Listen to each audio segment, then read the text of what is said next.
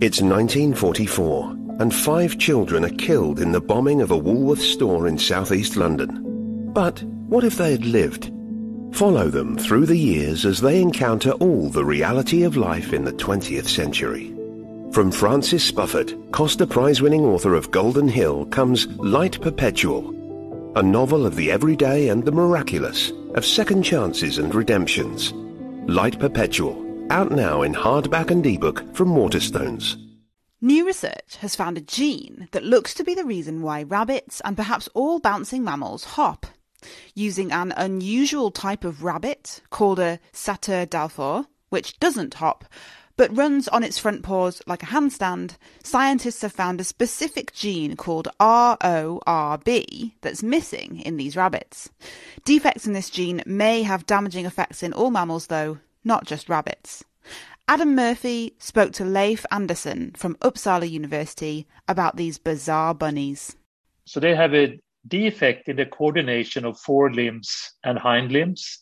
The very peculiar thing is that when they want, would like to move fast to hop, they can't do that. They can't do the jump that rabbits do at high speed. Then they learn to instead walk on their forelimbs, like a human walking on their hands.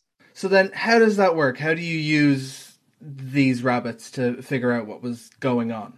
In order to do this genetic analysis, you need to have a pedigree, which is where you find both normal and uh, rabbits with the with a problem. So we generated this pedigree, so that we got 25% that were couldn't hop and 75% that could hop. And then we screen their genome to identify the genomic region, the gene underlying this, and the causal mutation. And by that process, we were able to identify the mutation that we are 100% sure is the mutation causing this defect. Do we have any idea how the lack of that gene results in the strange lack of hopping? Gait in all vertebrates is, is, is highly dependent on a functional spinal cord. So the spinal cord is filled with neurons that is receiving inputs from the brain and from also from sensory organs. And that is translated into instructions to the muscles how to contract, to coordinate the limbs during movement.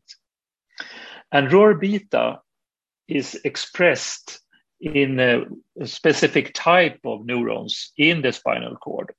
And when we then explore the spinal cord from these rabbits, we see that they are they are lacking the normal ROR beta neurons.